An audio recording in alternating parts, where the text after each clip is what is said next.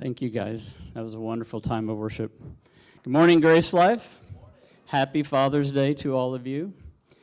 Those of you that are fathers, I just thank you for the work that you're doing, pouring your life into your children's lives. It's going to make a difference for years to come and generations to come. That's an amazing thing. And those of you that maybe don't have great relationships, memories with your dad. Thank you for taking time to maybe break those chains between that generation and yours. That's an amazing work that you're all doing, and I'm just in awe of all of you that are doing that. So, thank you very much. And welcome this morning. Um, hopefully, all of you got donuts and you're all on a sugar high and will not be able to maybe pay attention to Tommy. Sorry, you know, a lot of sugar going on in this room this morning. Um, so, yeah, it's a great way to celebrate uh, fathers. Uh, you probably know the drill. You see the uh, QR code up there that you can take your uh, phone's camera and point at it. You will get the scripture, you will get the blog, you will get the way to give your tithes and offerings since we don't pass a plate. All sorts of things in there. And I know I always say things about the blog just because I'm impressed with the things uh, Tommy and Matt put up there. And I just want to encourage you to all to, to read those. so this morning, um, we'll just start with um, our Grace Life welcome. And for those of you uh, who have heard this often, just take time and let this sink in, actually, because I know this applies to everybody. And maybe to all of you, especially this morning, that maybe have a weird relationship with your dad. You know, this might land in a new place even this morning. So you can read along with me. You can do it silently with your lips, doesn't matter. To all who mourn and need comfort, to all who are weary and need rest, to all who feel worthless and wonder if God cares, to all who fail and need strength, to all who sin and need a Savior, that's all of us, to all who hunger and thirst after righteousness, and whoever else will come Grace Life Church opens wider doors in the name of Jesus Christ and offers welcome. So you are all welcome today. Thank you. So this morning, Tommy is continuing uh, this part two, there's this part 1A of Romans 8 1 to 4 that he started last week. Um, as you, if you know Tommy, you know that he spends hours and hours and has probably weeks of uh, information that he could impart to us. And I know he feels pretty strongly about these verses and how important they are and how they offer a life change to us. That, therefore, the first word of that is pretty important. And so hopefully it gives us freedom. I was reminded in one of those songs, it says, My gaze finds full forgiveness. And I thought, man, that kind of sums this up. That kind of sums this up. So you don't have to talk. We already we sang that verse. It's okay. So anyway, if you'll read with me Romans 8, 1 to 4, it'll be on the screen or, you know, your device. Or if you're old school and have paper, you can follow along there too. So there is therefore now no condemnation for those who are in Christ Jesus. For the law of the Spirit of life has set you free in Christ Jesus from the law of sin and death. For God has done what the law, weakened by the flesh, could not do.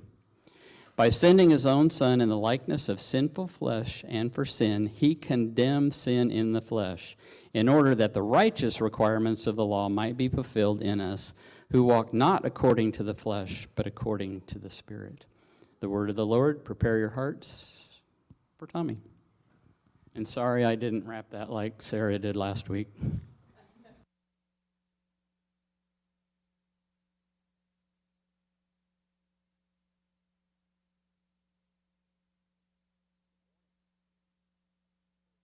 Church.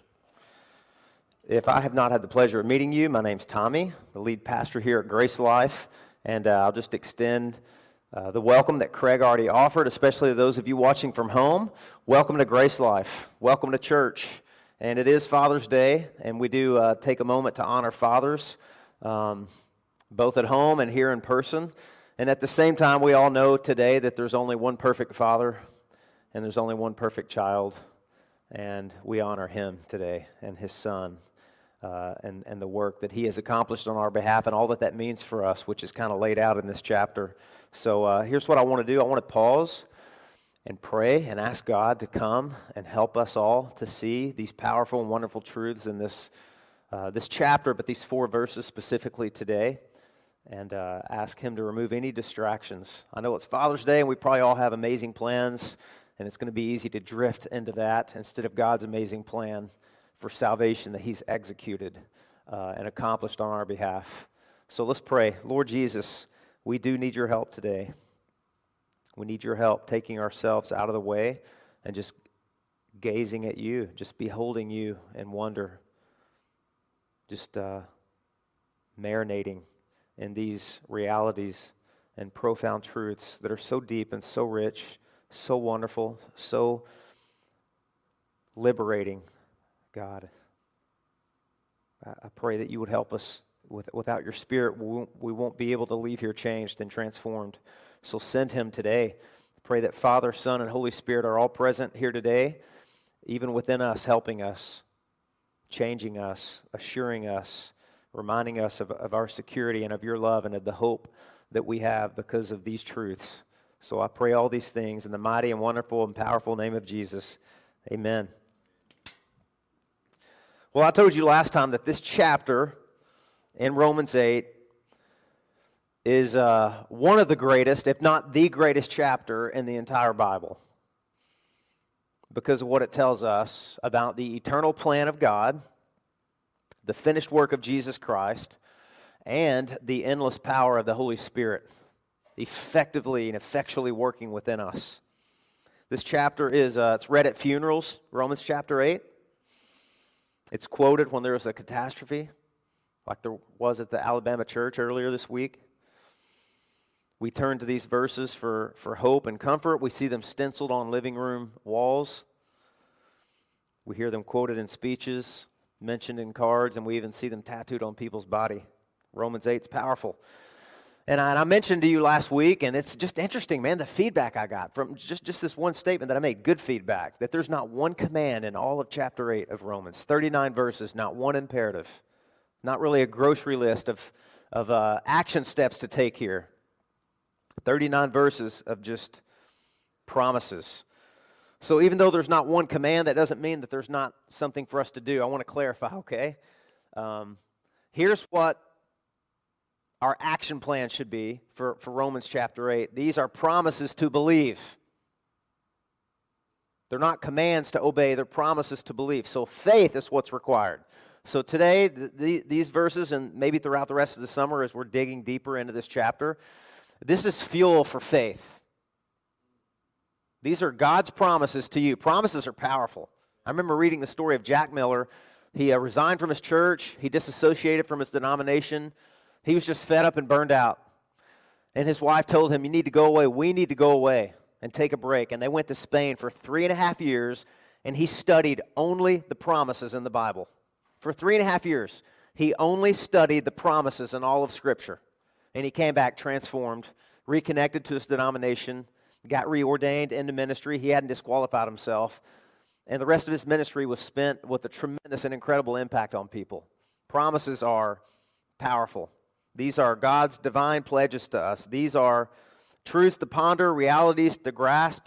These are vows to meditate upon and to fill our hearts with. A little bit earlier in chapter 4, the Apostle Paul used a wedding analogy to, to remind us that we have died to the law and we have been joined to another, Jesus Christ, and now we can bear fruit unto life. He used that wedding analogy. And I'm going to play off of that. You can imagine that Romans chapter 8, imagine you are at a wedding, okay? That's actually a Jewish wedding altar in the Middle East. I'm told. Cliff can verify that. imagine that you're at a wedding. It's actually your wedding. You're getting married okay? And, and, and you're a bride. I know it's kind of weird to say that today, but just, just for the sake of analogy, you're the bride and Jesus is the groom. And it's time for you to take for you to hear his vows. He's going to read his vows to you. Just so just imagine as you look at these verses, this entire chapter, this is Jesus standing at the altar at your wedding. He's about to marry you and he's reading his vows out loud. He's speaking these things over you. You know, I'm 47 years old. I've been in ministry for over 20 years. And I've done enough weddings now to recognize something really wonderful. No vow that I've ever read or quoted, or even couples that have written their own vows. Sometimes that's weird, and I want to see them before, before they're official. I've never heard vows that included commandments to the spouse. Have you? It's like now it's time for the husband to read his vows. Okay, he uncrumples this paper and he's shaking. And he says, You will obey me. You will, and, and look, I'm not mocking this. There are instructions in the Bible. There are rows for men and women, another sermon for another day. But I've never heard them take that opportunity to, to state all the commandments to the wife, right? You will obey me. You will respect me. You will love me. You will follow my lead. You will honor me. I've never heard all that. Have you? And I'd be awkward if you did. Wrong, wrong, wrong time for that. What I've heard are promises. I will never leave you. I will never forsake you. Till death do us part, for richer or for poor. What, what are the vows? You remember? In, in, in sickness and in health, for richer, for poor, for better, for worse. Those are all promises that the groom is speaking over the bride. And he's saying, no matter what, I'm not going anywhere. I already know everything about you, and I'm staying. And especially in the Middle Eastern wedding, it would most of the time you would have pursued the bride, you would have uh, uh pr- paid the, the dowry, the bride price. There was a lot involved. And you're saying, it's done, it's accomplished. You're mine, I'm yours, forever, for life. So just imagine that these are the wedding vows at your wedding, and Jesus is the groom, and he's speaking these, these over you. There's no prenups, okay? You're mine forever. There's no turning back. When God makes a promise, he cannot break it because it was signed with his son's blood, and it was sealed by him sending his Holy Spirit. You are as secure as you could ever possibly be. I saw this just last week. Uh, one of the pastors that I follow on social media, he always encourages me. He put this up. He said, 15 years ago today, I was burning brush and gasoline, exploded, covering 12% of my body with second and third degree burns. Carrie and I were 56 days from our wedding. Poor timing to get third degree burn all over your body, huh? And he said, I told her that I understood if she didn't want to marry me anymore. Can you imagine that, man? And he said, She sent wedding invitations from the burn center ICU. How would you feel, man? Isn't that amazing? Isn't that amazing? That's what God says. He says, I know the worst about you. I see the worst things about you, and I'm not going anywhere because those weren't the things that attract your performance didn't attract me to you in the first place. I just set my love and my affection on you from all eternity. You're mine. So, this chapter is deep and it's rich, and it would be really hard to overstate the way that the words in these chapter have been used throughout history to change people and to change the world, to change churches by changing individuals. Did you guys know that we recently, there's a long introduction today, but that's okay. That's okay, right? I want you to understand why these are so important verses here. We recently passed uh, an historic date in the life of our nation. Anybody know what it is? June 6, 1944. What happened on that day? We invaded, along with the Allied forces, the Nazi occupied beaches at Normandy in France. That was 78 years ago. D Day operation. It brought together land, air, and sea, the forces of the Allied armies, and what became known as the largest invasion force in all of human history. And the people who went in first were the paratroopers. They were actually dropped into Nazi occupied France behind enemy lines in the middle of the night. that was the most strategic and dangerous mission.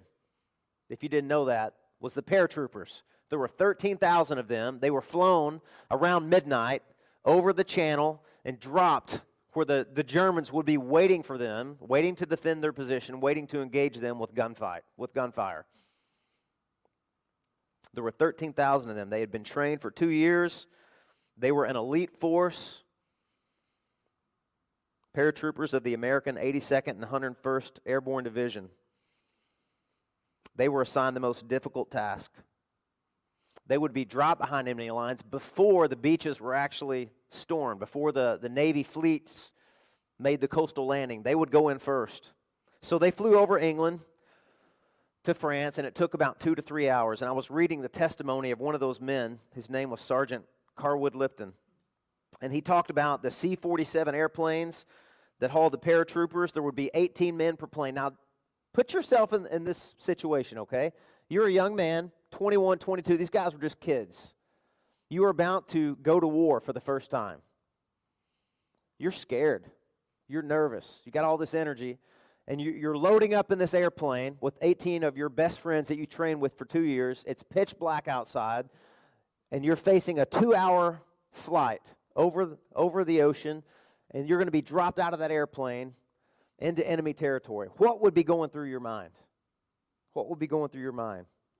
He said, Nobody sang, nobody cheered, nobody joked, nobody really talked. He said, The men sat along the sides of the plane facing each other, lost in their thoughts. So, this is kind of in pictures what it would have looked like. You had a 100 to 150 pound pack on you, you had everything that you could possibly need to succeed. So, you were loaded down, you were weighted literally and metaphorically. You had the burden of all your equipment and the burden of you're going in the war and you may die. And they loaded up in that airplane, the C 47. There were 1,300 of those airplanes that hauled them over. And then they sat, 18 in a plane, facing each other for a two or three hour plane ride. And they knew that this was coming. They were going to be dropped in the middle of battle. So, what will be going through your mind?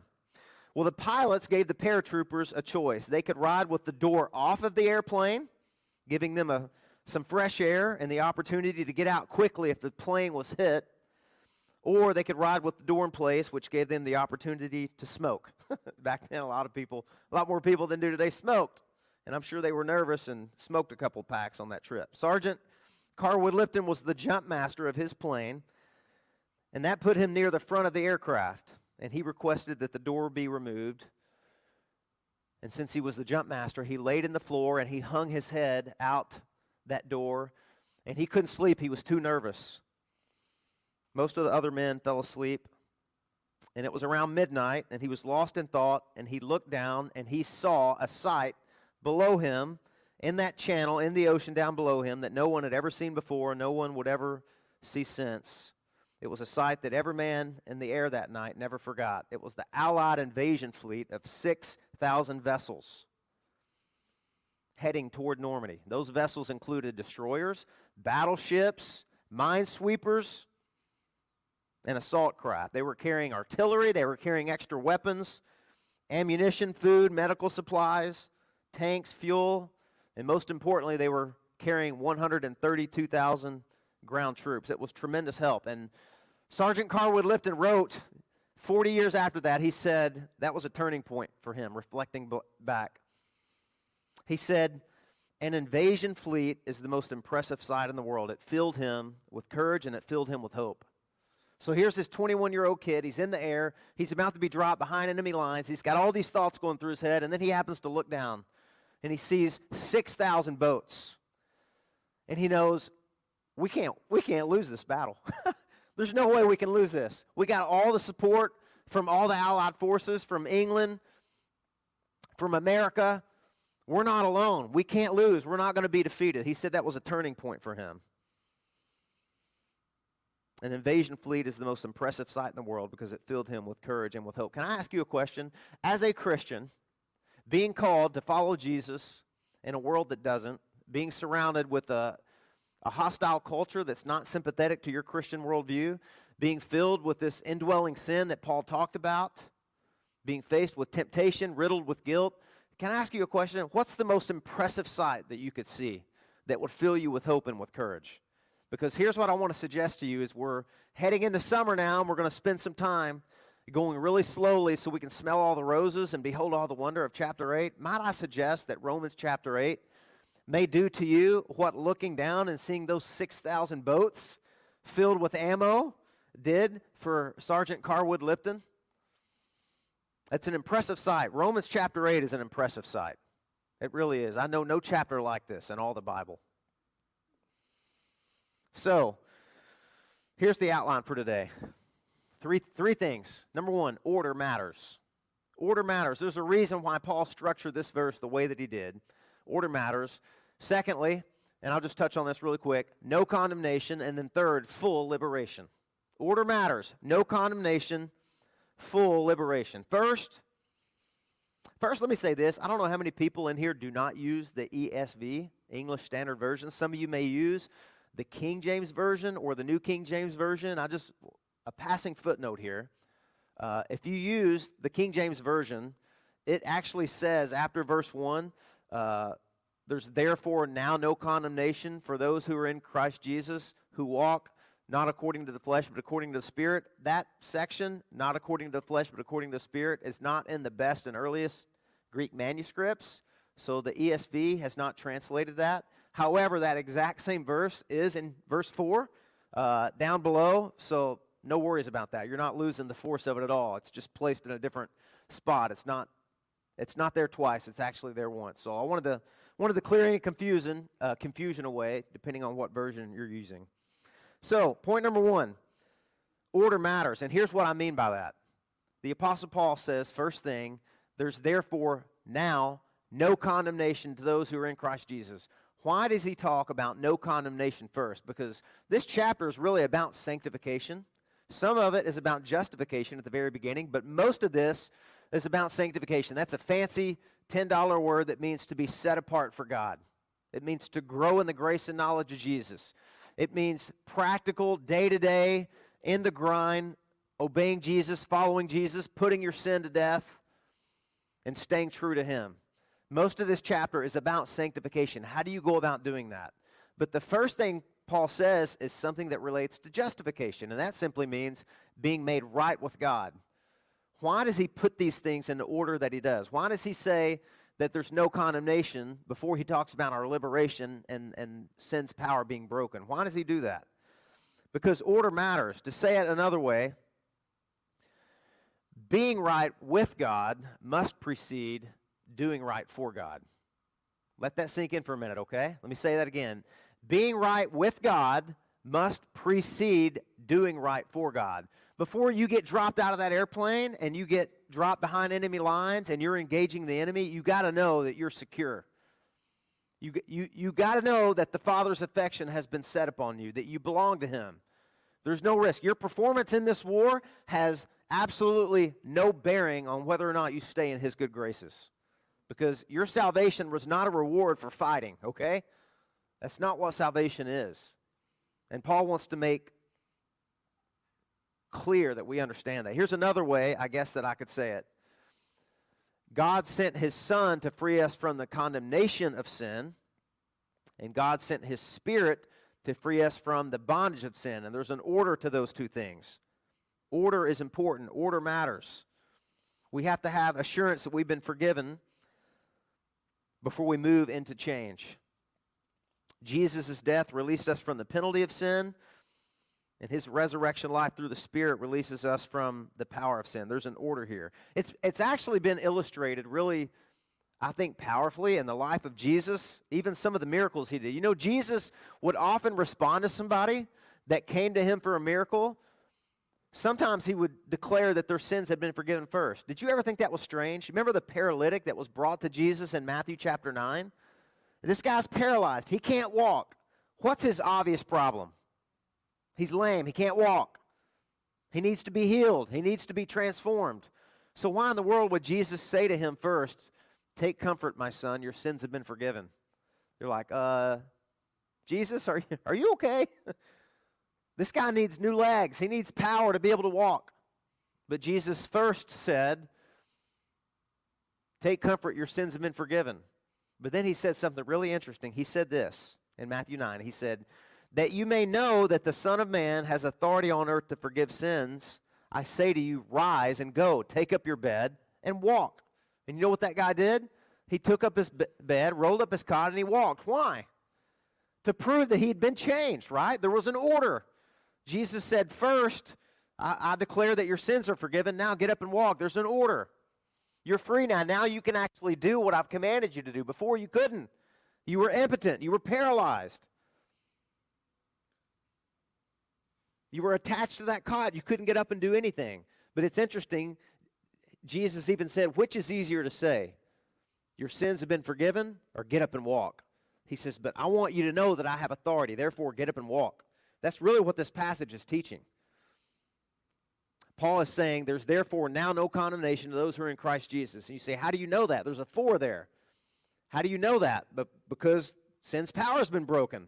Look, i am changing. God's unleashing this power within me, and I'm seeing evidence of it every day. I'm hating my sins. I'm finding this indwelling presence and power to be able to say yes to Jesus and no to temptation. That's what he's saying here. Here's another way. I think the, the most powerful way that this is demonstrated in the New Testament is in John's Gospel, chapter 8. That's one of my favorite stories in, in the life of Jesus because it says that the Pharisees and the scribes caught a woman in the very act of adultery. She's caught literally red handed. And the Pharisees and the scribes, they take her and they set her in the midst. It's, it's, there's an interesting play in Greek in that story. It says they placed her in the midst, and that word placed is the word for stand. They stood her up in the middle of where Jesus is teaching. They interrupted his teaching and they stood this woman there. She literally stood accused. And they said, Teacher, this woman was caught in the act of adultery. The law of Moses says that we should stone her. What do you say? You remember this story? And there's a, a, a note there that says, This they said, seeking to test him to see what he would do. They thought they had Jesus on the horns of a dilemma. Is he for the law or is he against the law? Is he a rebel? And you, you know what's interesting? It says, what, what did Jesus do? Do you remember? It says that he stooped and he started writing in the sand. Man, I wish I knew what he wrote. He did that twice, as a matter of fact. And then he stood up and he said, All right, then, stoner. But wait, whichever, whoever among you is without sin, let him cast the first stone. And you remember what happened? It says, From the oldest to the youngest, they all dropped their stones and they walked away. What did Jesus essentially say? She stood condemned. And he says, okay, who's going to condemn her? Who's going to punish her? Who's going to mete out judgment here? Who's qualified? None of you are, so you can leave. Don't you love that? Jesus excused, he excused her, her, her accusers. They went away. Each of them went away. And then it was just Jesus and her. And ironically, the only one who was qualified to condemn her did not. That's what John 3 17. We know John 3 16. For God so loved the world, he gave his only begotten Son. Whosoever believe in him should not perish, but have everlasting life. But verse 17 is just as powerful. For the Son of Man did not come to condemn the world, but so that the world through him might be saved. Jesus didn't come to condemn us. Why? We're already condemned. He didn't have to come and do that. It would have been double judgment, right? We're already condemned. He came to rescue. So Jesus excused her condemners, and then you remember what he said? He said, Woman, where are your accusers? Where are those people who condemned you? Are there none left? And she says, No one, my Lord. And then he said this He says, Then neither do I condemn you. Jesus did not condemn her. She was acquitted. But what did he say next? That wasn't everything he said. Listen, Jesus said in John 8 the same thing that Paul said in Romans 8, and he said it to that woman in the same order that Paul said to us. Jesus said, Neither do I condemn you. And then what did he say next? Go and sin no more. right? Which comes first? No condemnation or freedom? Which comes first? Condemnation. We reverse that sometimes in the church. I believe we do. There's a reason Paul wrote this in the inspired order that he did. You cannot go out and live a fruitful and liberated life for Jesus Christ until you know where you stand with God, that there is no condemnation, there's none left. We have to know that. We have to. It's interesting. The very beginning of chapter 8 of John starts out with uh, the Pharisees and the lawyers trying to stone a woman. And if you remember the very end of that chapter, that same crowd tried to stone Jesus.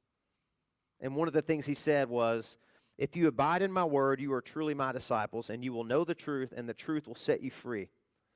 The truth will set you free. And then he said this So if the Son sets you free, you will be what? Free indeed. So John chapter 8 is really about freedom, and Romans chapter 8 is really about freedom too. The whole chapter is about being liberated.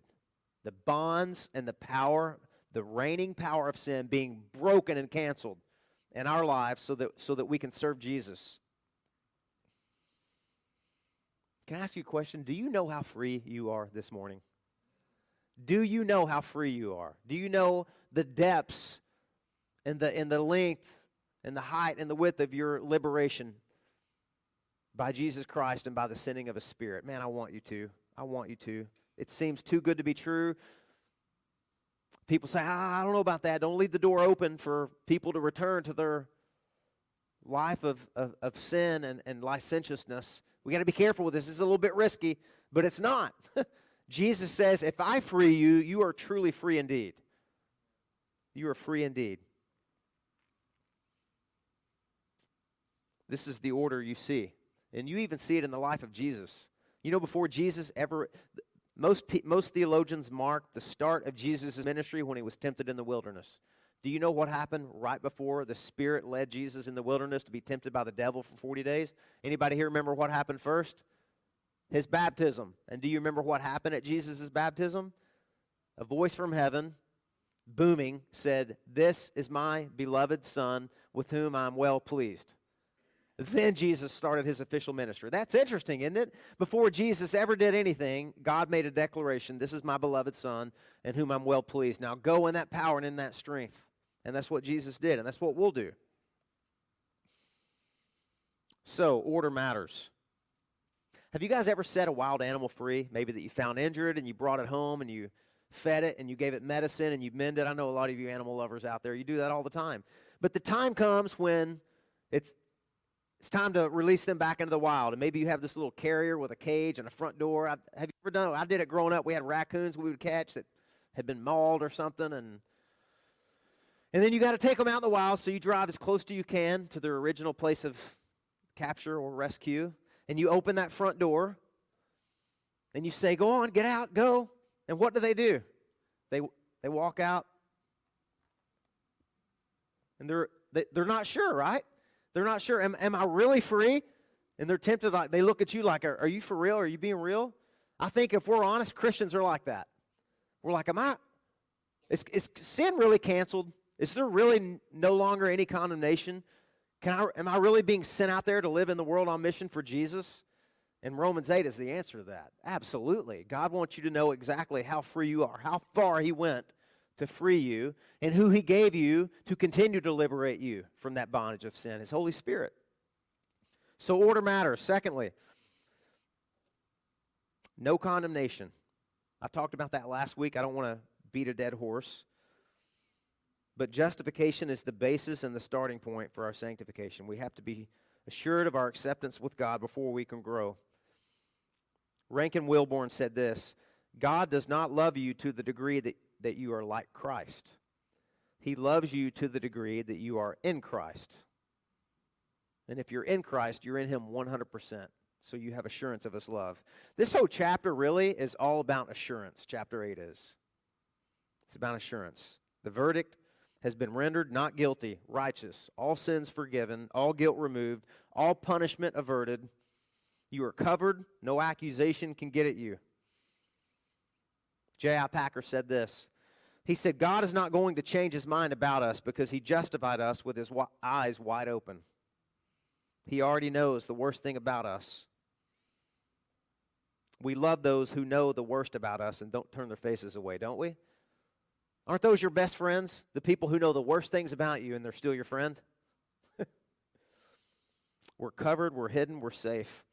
So, this is where I really wanted to go today. Uh, third point is full liberation. Full liberation. Let me put this verse up and let's read it again together. And I want to just point out a few things. There is therefore now no condemnation to those who are in Christ Jesus. For the law of the Spirit of life has set you free in Christ Jesus from the law of sin and death. So hit the pause button for a minute. Paul is using this, this word law, and it can be a little bit confusing in Romans chapter 8 because he's been using it in chapter 7 to mean the Mosaic law, the Ten Commandments, the moral law of God. But he's using it here in the very beginning of chapter 8 to talk about a power, a presence, a principle, and authority and he says, the, the, the power of the Spirit of life. And who's he talking about there? He's talking about the Holy Spirit. Verse 2 in Romans 8 is talking about the Holy Spirit. The law of the Spirit of life, that is the, the authority, the presence, the power of the Holy Spirit, has set you free in Christ Jesus from the law of sin and death. What's he talking about there? He's talking about the power and the indwelling presence of sin. So you got two things going on inside of you when you're a Christian. You got this sinister, evil, deceitful presence that we call indwelling sin. It still resides within us. We're dead to it. Its power has been broken, but it's inside of us, and it's somewhat of a law. It's, it's an authority, it's a principle there, and it's trying to work. Indwelling sin is always trying to work to hinder you, to oppose you, to resist you. It's, it's antagonistic and rebellious. Anytime you want to do something good for Jesus, that indwelling pre- presence is going to try to hinder you and oppose you. Amen? Anybody experience that even this morning? You're trying to do something good for Jesus, you want to get up and go to church, and your flesh was like, yeehaw, let's go. Right? No, your flesh was like, man, can I get one day where I just sleep and rest? I deserve this. And that's your flesh. That's just a probably silly illustration. There's much more profound and sinister ones. But there's also another, this is the glory now of Romans 8. There's also another presence. Romans chapter 8 mentions the Holy Spirit by name more than any other chapter in the entire Bible. Now, some people that may make nervous. I came from a Southern Baptist tradition, and I got to be honest with you. I'm just full disclosure today. Whenever the, there was a passage and the Holy Spirit was there, it made a lot of Baptists nervous because we thought, oh, to be careful here. And there was, sometimes there would be like yellow police tape around that passage, like, move on, go ahead, nothing to see here. Everybody got really quiet. Maybe I'm the only one that grew up in a culture and a tradition like that. It's not their fault. It's my, I had a Bible too. But this whole passage talks about the presence and the endless power of the Holy Spirit being unleashed in your life as a Christian. The whole chapter really is about that. The whole chapter is about freedom and it's about liberty. In fact, put this up here. Yeah, the whole chapter is about freedom freedom from the condemning guilt of sin. That's first. And secondly, freedom from the condemning power of sin. In other words, we're not guilty of sin and we're not enslaved to sin. Those are the two truths we see simultaneously and in order in Romans chapter 8, verses 1 through 4, and really the rest of the chapter. So, Paul wants to talk about this indwelling presence of the Holy Spirit that breaks our bondage to sin. Breaks our bondage to sin. I think that some Christians are living their life like Sergeant Lifton did, but without that amazing and impressive sight below him. It's interesting when he's writing about it, he said all the guys were thinking, it's all on my shoulders. I've got to go down there and I've got to be a hero. I can't get killed. It's all riding on me. They thought they were all alone and that that entire outcome of World War II and D-Day depending on, depended on them. I think some people are living their Christian life just like that. You think I'm all alone. It all depends on me. I got to muster up the strength. I got to get it together. And you'll never, you'll never be enough and you'll never do enough. Paul has a much better way. God has a better way. And he says, Will you please look and see what I've given you? You know, the night before he was crucified, the night he was betrayed, Jesus gave an extended teaching to his disciples about the Holy Spirit. The, parac- the paraclete in Greek. It means the helper, the comforter, the advocate, He's sending to come alongside of you and even inside of you to help you. Jesus said, It is to your advantage that I go away. If I go away, I'll send you the helper. He'll come. So in this passage, we see God sent his son to justify us, right? To, to break the penalty of sin. And he sent his spirit to fill us and indwell us and to continually liberate us from sin's presence. We're not alone. Praise God, we are not alone, and it's not all riding on our shoulders. We have help. And man, it's a more impressive sight when you read this chapter than 6,000 a 6,000 vessel strong fleet of ships. You talk about minesweepers and destroyers and battleships. The Holy Spirit tells us we are not on our own. I think a lot of people are blind to the reality of what this passage tells us that doesn't mean that they're condemned and helpless, but it means they're living that way. And I got to tell you, friend, that's a terrible way to live your life as a Christian, to feel helpless. When you feel helpless, you should open your Bible up to Romans chapter 8 and speak to that lie. You are not alone, you're not helpless, you're not condemned. Romans chapter 8, verse 1 says there's no condemnation, and the very end says there's no separation, and in the middle it says there's no defeat. You can't lose. You cannot lose this war. The outcome has already been settled, and you have all the strength, all the power, all the backup ammunition and infantry you could ever need. God's given it to you. How close is it? It's dwelling inside of you. Jesus is Emmanuel, God with us. The Holy Spirit is God inside of us. That's how close God is to you in the daily grind. I think the rest of this chapter was written so that we can answer this question what help, what help could I possibly get from God to live the Christian life? Where's God's grace when I need it the most? Right here, right now. You have Romans chapter 8 to answer now. You have the Holy Spirit. He is alive. He has made God's grace personal and active and unleashed that within you. That's what this is telling us, Romans 8. For God has done what the law, weakened by the flesh, could not do. When we ask, like, what help do we have? God didn't say, Well, I gave you my law. What else do you need? Does that help? Does the law help you when you feel weak and defeated and no strength? No. God sent His Spirit. God has done what the law, weakened by the flesh, could not do by sending His own Son in the likeness of sinful flesh. And for sin, He condemned sin in the flesh in order that the righteous requirement of the law might be fulfilled in us. Listen to this who walk not according to the flesh, but according to the Spirit. There you have it. This whole chapter is how you walk according to the Spirit, not according to the flesh. And he's going to tell us a little bit later. That means we set our mind on the things of the Spirit, not on the things of the flesh. Then we're enabled to put to death sin, remaining sin, indwelling sin. We're able to slay it, we're able to engage it, we're able to kill it, to starve it. We're not without help and we're not without hope. And man, that matters. I remember when I was younger, there was a guy whose name was Michael Wilson, and he did not like me. And he was mean, he was big, he was strong. He actually was from Memphis, Tennessee, and he had been in a gang. I was so intimidated by him. And somebody told him that I said something mean about his girlfriend, which I did not. I said she was pretty.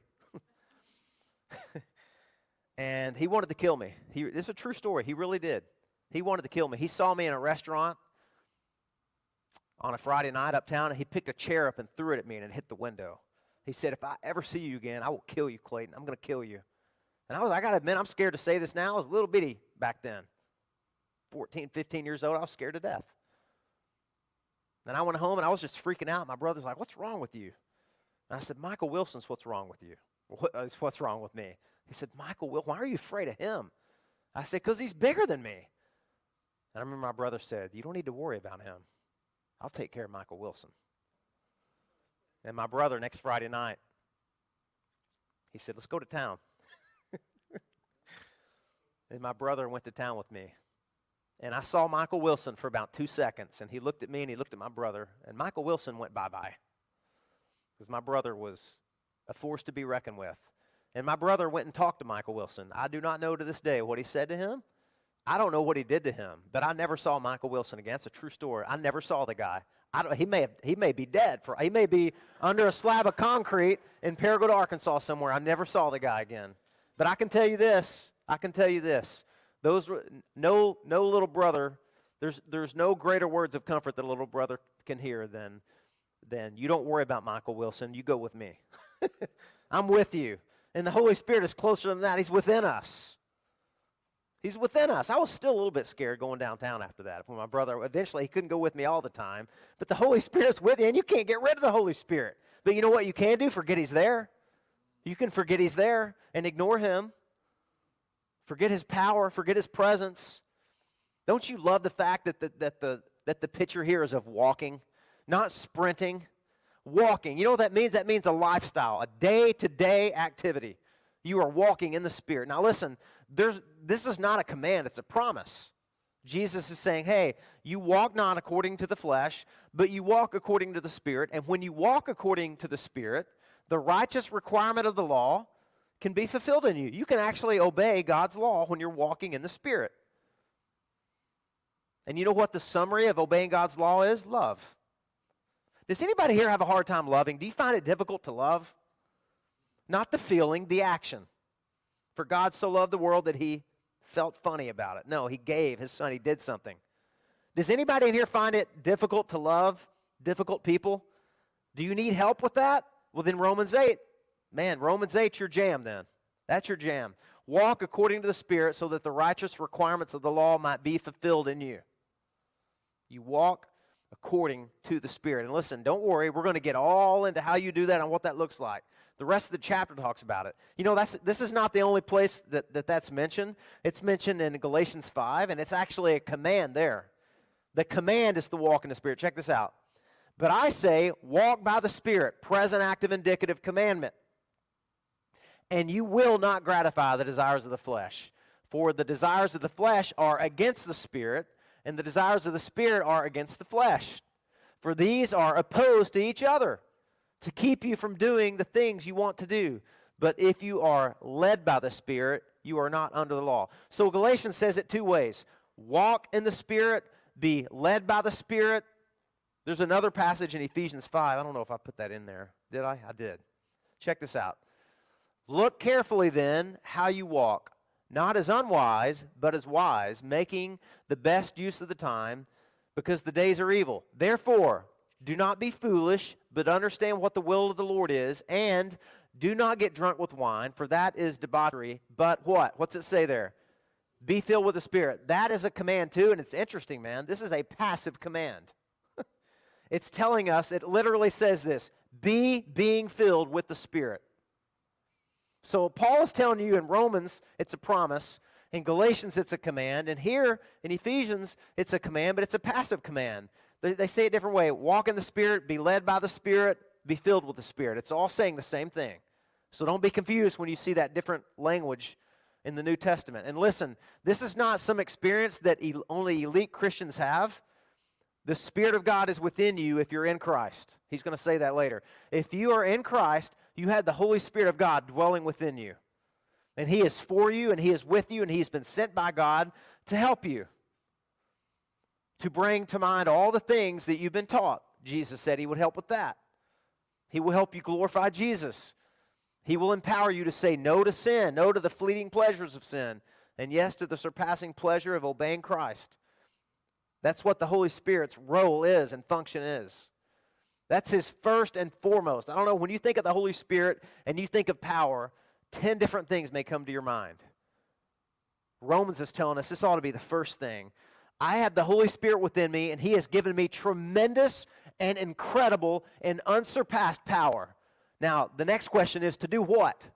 The answer to that do what is to fulfill the righteous requirements of the law. That's what the Holy Spirit's primary function and role is in your life, is to help you obey God, to help you to say no to flesh, to help you kill sin. You, can't do, you cannot kill sin without the Spirit. A little bit later in verse 13, Paul is going to make another promise, and he's going to say this If by the Spirit you put to death the deeds of the body, you will live.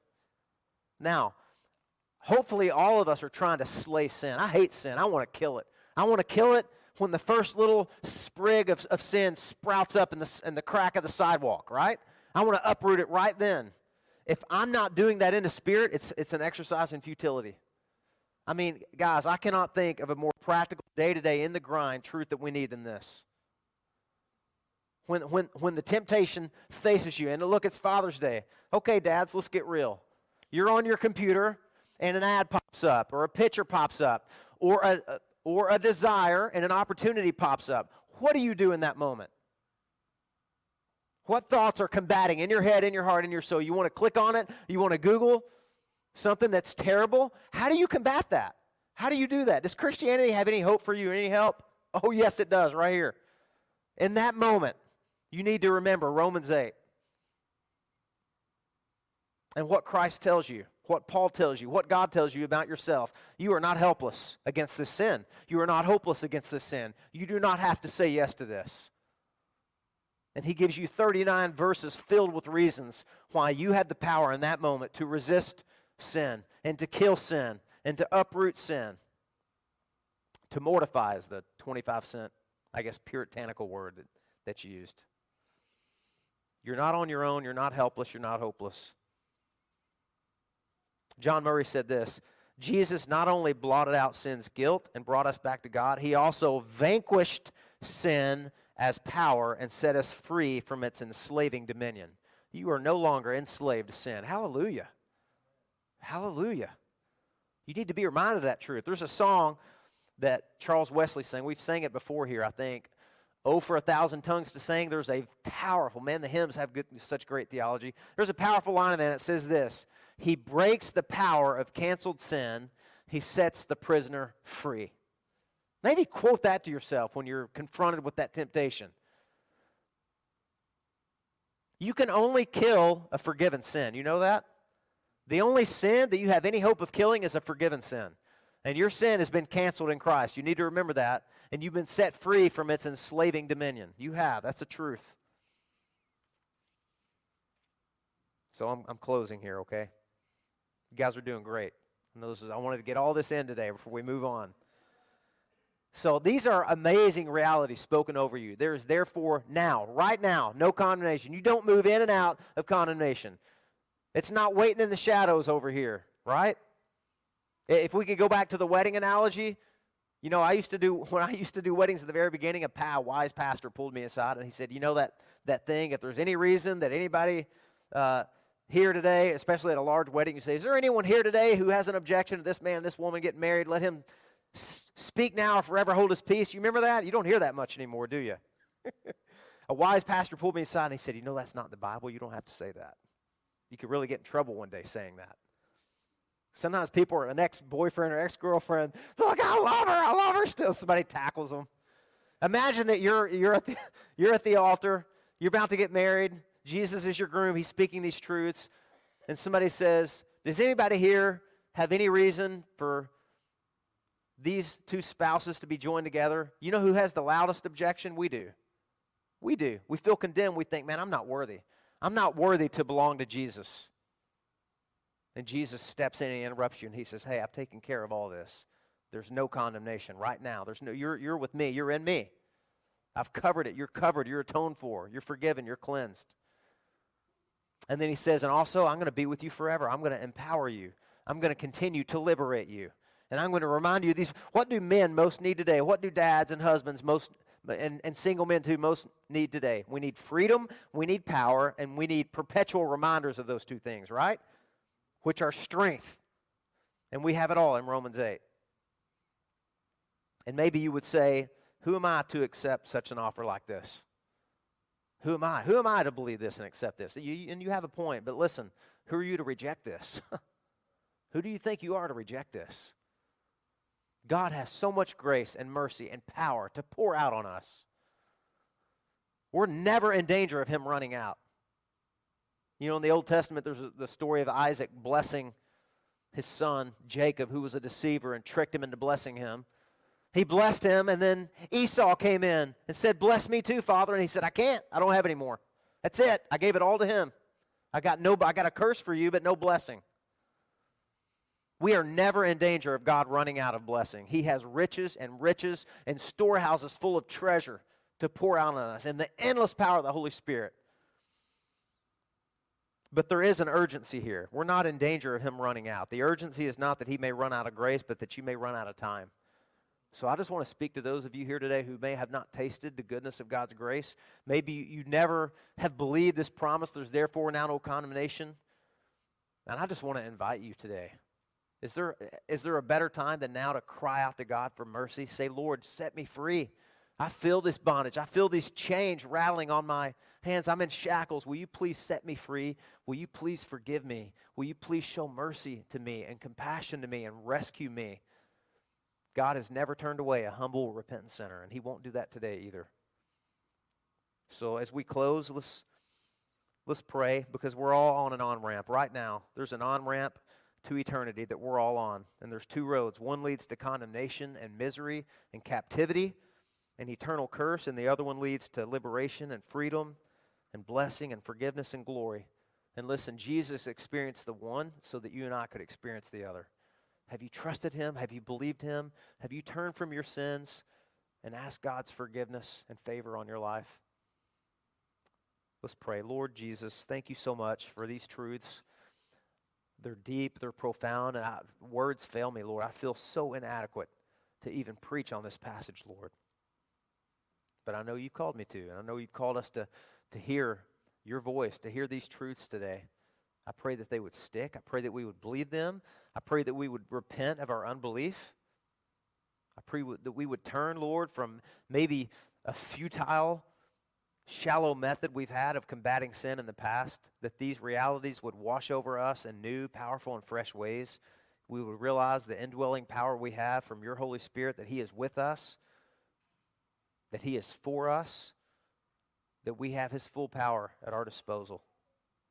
Pray that we would feel it and that we would use it today, Lord, and experience, continue freedom from our sins.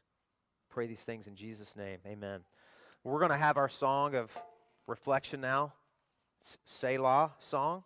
It's where we just pause and reflect on what we've heard. And maybe this is a time, Craig mentioned this earlier. Maybe you have a broken relationship with a parent, with a dad. Maybe you have a broken relationship with a son. Or maybe you don't have uh, maybe a physical family and you're, you're lamenting that today. This, this is your time to just go to your perfect Father who sent his perfect Son and his perfect Spirit to rescue you and to empower you. This is your time to meditate on Him, meditate on these realities. And we have a prayer team in the back. We would love to meet with you, to encourage you, to pray with you, to strengthen you. And we also have in the back, we don't pass an offering plate. We give our tithes and offerings and donations in that box. And there's a card there. It's a Connect card. And I would love to hear from you. You can fill that out, put your contact information on there if you want to talk to a pastor, you want to talk to me you want to talk to one of our elders or leaders or just have a question, fill that out, drop it in there. We're not going to harass you or sell your information. We'd love to, to meet with you and help you and encourage you. So spend this time reflecting, or you can come to the back with our prayer team.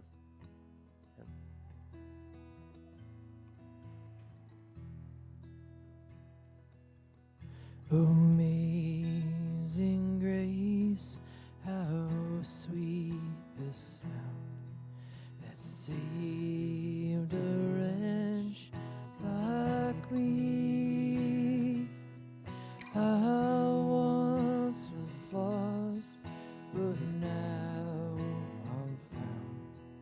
Was blind, but now I see.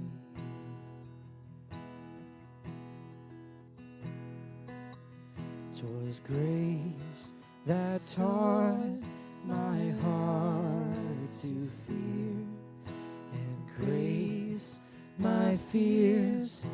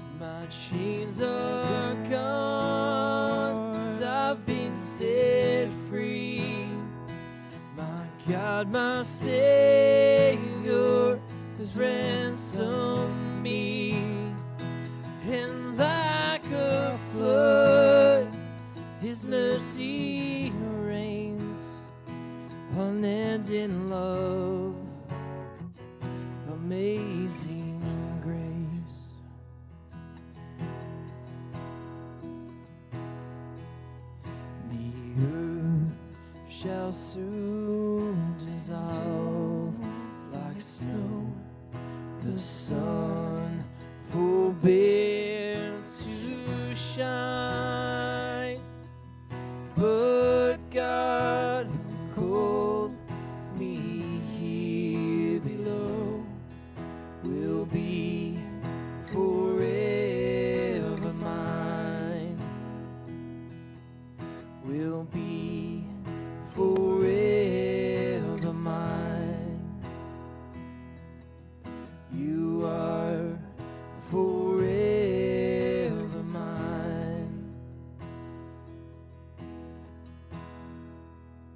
God, we just praise you for your Holy Spirit, Father, that we are not left alone, Father, but that we have power in you, Father. I just pray that you would just open their eyes to the times that we just need to call upon you, Father. that we just know that we can't do it without you, Father.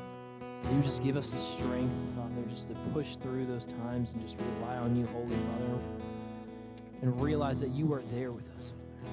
We just praise you and we love you in Jesus' name. Amen. Amen. Thank you, guys.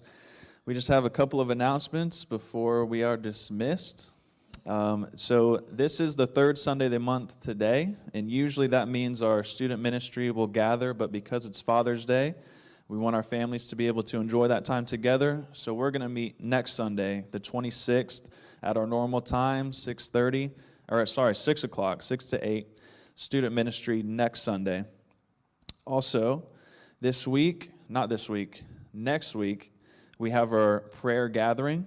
Every time there's a, a month with five Wednesdays, we gather together to pray. Uh, the exception this month is we're going to gather on a Thursday instead. So Thursday, June 30th at 6:30, um, we will be gathering for a time of prayer. You can scan that QR code to look at the Church Center app to find where we'll be meeting for that gathering. And for this week, we will have our grow class once again, same location. Uh, if you haven't been able to make the first two, please don't let that stop you from joining us. If you're interested in growing together, we're talking about the spiritual disciplines, the spiritual practices, and I can't think of a more fitting sermon than what we just heard to just enjoy and know and remind ourselves that we have the Holy Spirit living within us. That's what the spiritual practices are for. So if you want to learn more about that and grow, please join us this Thursday, 6:30.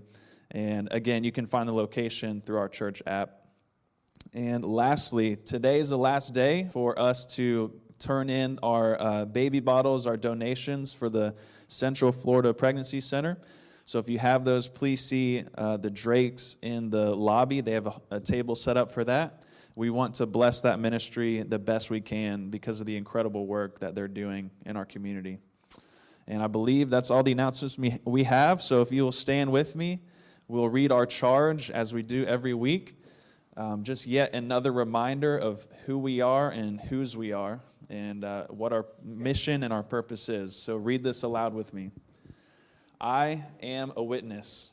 I've been called to minister to my neighborhood in both word and deed. God has given me His word to equip me, His spirit to empower me, and His love to motivate me. I pledge my life for the gospel. You have been sent. Happy Father's Day.